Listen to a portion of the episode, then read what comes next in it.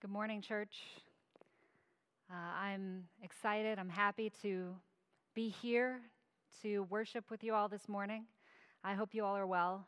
Uh, I'm going to be honest. I I wish that we were doing Palms of the Plots. I wish we were at the Plots and not where we all are this morning. Uh, George pointed out that it's cold and drizzly today, but while I'm wishing, I wish we were at market plots worshiping, and I wish it were a sunny day, warm, sunny day. Um, for a, a, personal reason, I was reminding Don earlier this week that uh, Palms of the Plots was the very first worship service that I ever joined with this church family in worship. I don't think I did anything, I just showed up and worshiped, and we saw video from earlier. And so it's good memories, and I was really looking forward this year to uh, doing that again for a new year. Um, uh, another reason that I love Palms of the Plots is that it really makes this scripture passage uh, come to life for me. I think about these people waving palm branches and laying down their cloaks for Jesus, and they're outdoors and it's springtime, and they're so excited and I can feel the breeze and it makes me feel like I'm there. It makes me feel like I'm walking in their shoes. When we sing Hosanna together, all gathered together out there, I feel like we're joining with them. But you know, uh, we are, as you know, we're doing confirmation with uh, several of our youth. And uh, one of the things, one of the foundational things that we have been teaching them and that has continued is that when we study the Bible, we're not studying this dead historical document. We're not just trying to, because God's word is alive, because it's, it's breathed by the Lord Himself, it's, uh, it's not.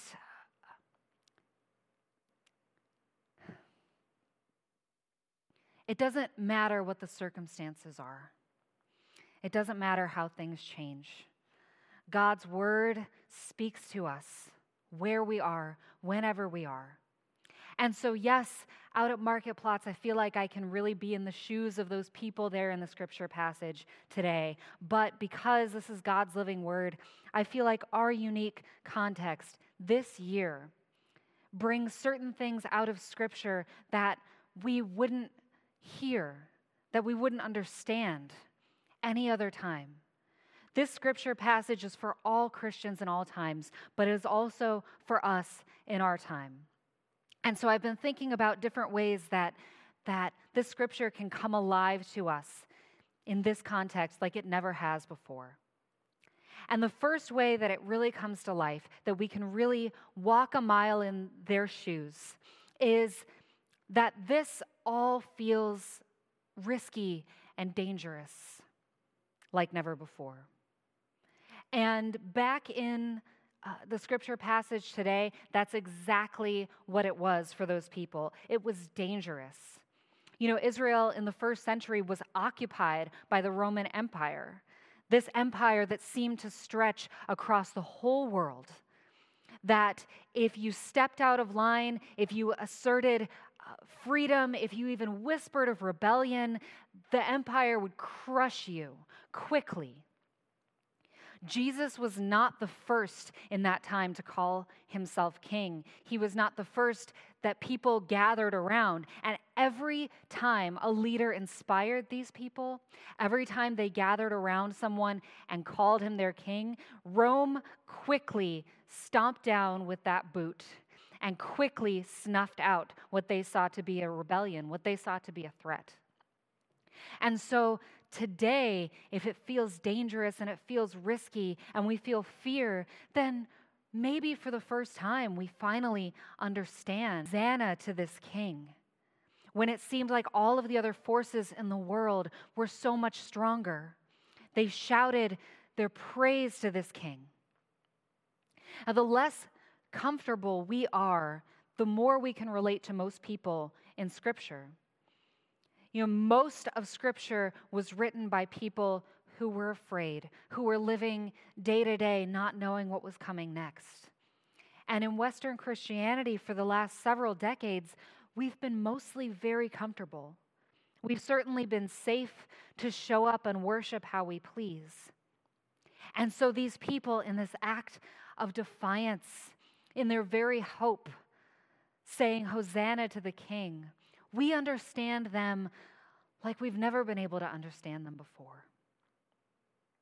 As we've said in our panel the last couple of weeks, we keep coming back to this idea of good news and how it's easier to hear the good news when you're desperately looking for good news. The Sadducees, these uh, elite people in Judea, they had status, they had wealth, they had everything. And scripture says that they didn't believe in the resurrection. Life as it is was going just fine, thank you very much. And so now, in this time where it feels dangerous and we feel fear, and we worship God anyway, we affirm Him as our King anyway, I think we finally understand that part of it. Having hope in God instead of having hope in our own comfort feels dangerous because it kind of is. It's a risk to have that kind of hope. And speaking of that king, I think that's another thing that we really have in common with these people in this story in the first century is we like they want to know what this king is like. What's his heart like? Who is he really? One of our other readings for today goes into it. This is the uh, letter to the Philippians. And it talks about the mindset of Christ Jesus, who, being in very nature God, did not consider equality with God something to be used to his own advantage. Rather, he made himself nothing by taking the very nature of a servant, being made in human likeness. And being found in appearance as a man, he humbled himself by becoming obedient to death, even death on a cross. As we saw in that wonderful children's video, the interview with the donkey, when a king shows up, you expect him to be riding on a war horse. And if someone shows up on a war horse, that sends the message that this is someone to be feared. This is another message that's dangerous to send in that time because that's what the emperor did. That was his job to return from battle, from conquest on his war horse and ride through the streets and get these accolades. And so Jesus does this, but instead of being on a war horse, he's on a donkey. And no one's afraid of a guy on a donkey. And instead of coming in as this conquering king, he comes humble, loving. He comes in lowly.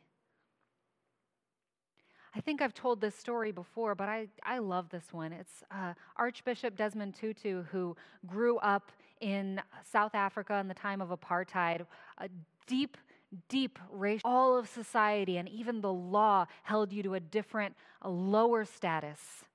So much so that if you were walking down the sidewalk and you were black and a white person was coming towards you, the, the, the black person would be expected to step off the sidewalk into the gutter and allow the white person to pass by above them safely on the sidewalk. And Desmond Tutu tells this story, one of his most formational moments as a child. He said he and his mother were walking down the street on the sidewalk and he saw they saw a white man coming towards them. And this was an Anglican priest and before Desmond and his mother could step off into the gutter, the Anglican priest stepped into the gutter, walked by below them, walking through whatever it was that was in the gutter, and tipped his hat to Desmond and his mother. And that was so formative because that was such an act of service, but also an act of defiance, defiant hope that Uh, our hope is not really in grasping as much power as possible, but in humility, having the mind of Christ. We today, just like, just like the people in the first century, those people who said, Hosanna to the Son of David, we want to know what this king is like. We want to know what his heart is like. That's what his heart is like. Like that man who stepped down into the gutter like that, that Christ who, though he was equal with God, did not exploit it, but humbled himself. Instead of riding in on a war horse, he rides in on a donkey, and he is so gentle and kind. I'll tell another story, uh, but I, I, I won't tell which of my children this was uh, to protect the innocent, but one of my kids, uh, when they were in preschool, you know, pre K is, is so much about uh, just civilizing the little kids and teaching them to, to play nice and work along and follow the structure. And so one of our kids, um, for a few days, had, had a trouble resolving conflict in a peaceful way.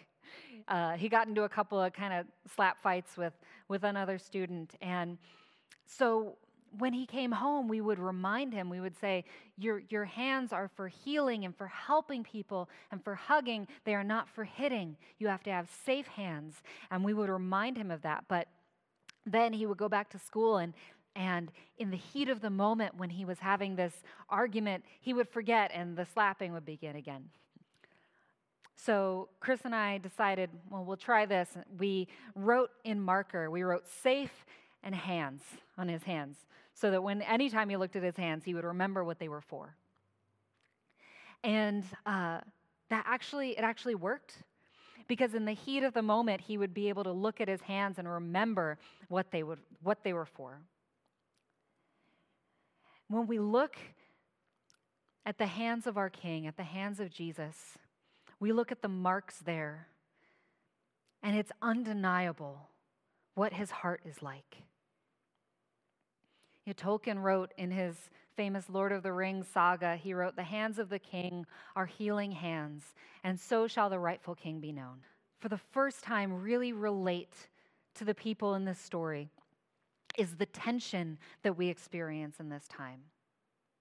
It's not just a challenging time, it's not just difficult, it's especially difficult because there's so much tension.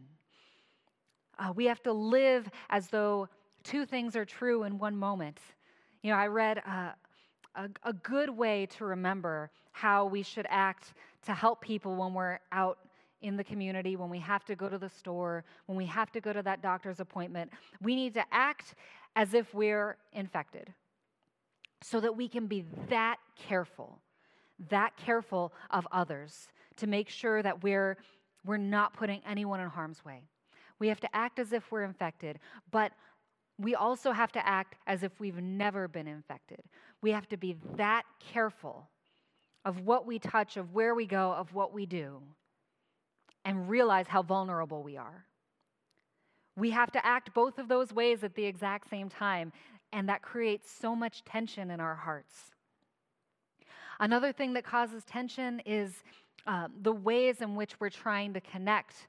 They're wonderful ways. I think many of you have tried Zoom meetings and, and video conferences and conference calls with your Bible studies and other groups trying to stay connected.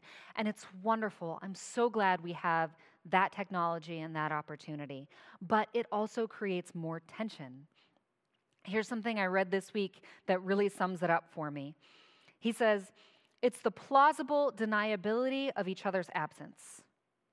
Our minds tricked into the idea of being together when our bodies feel that we're not.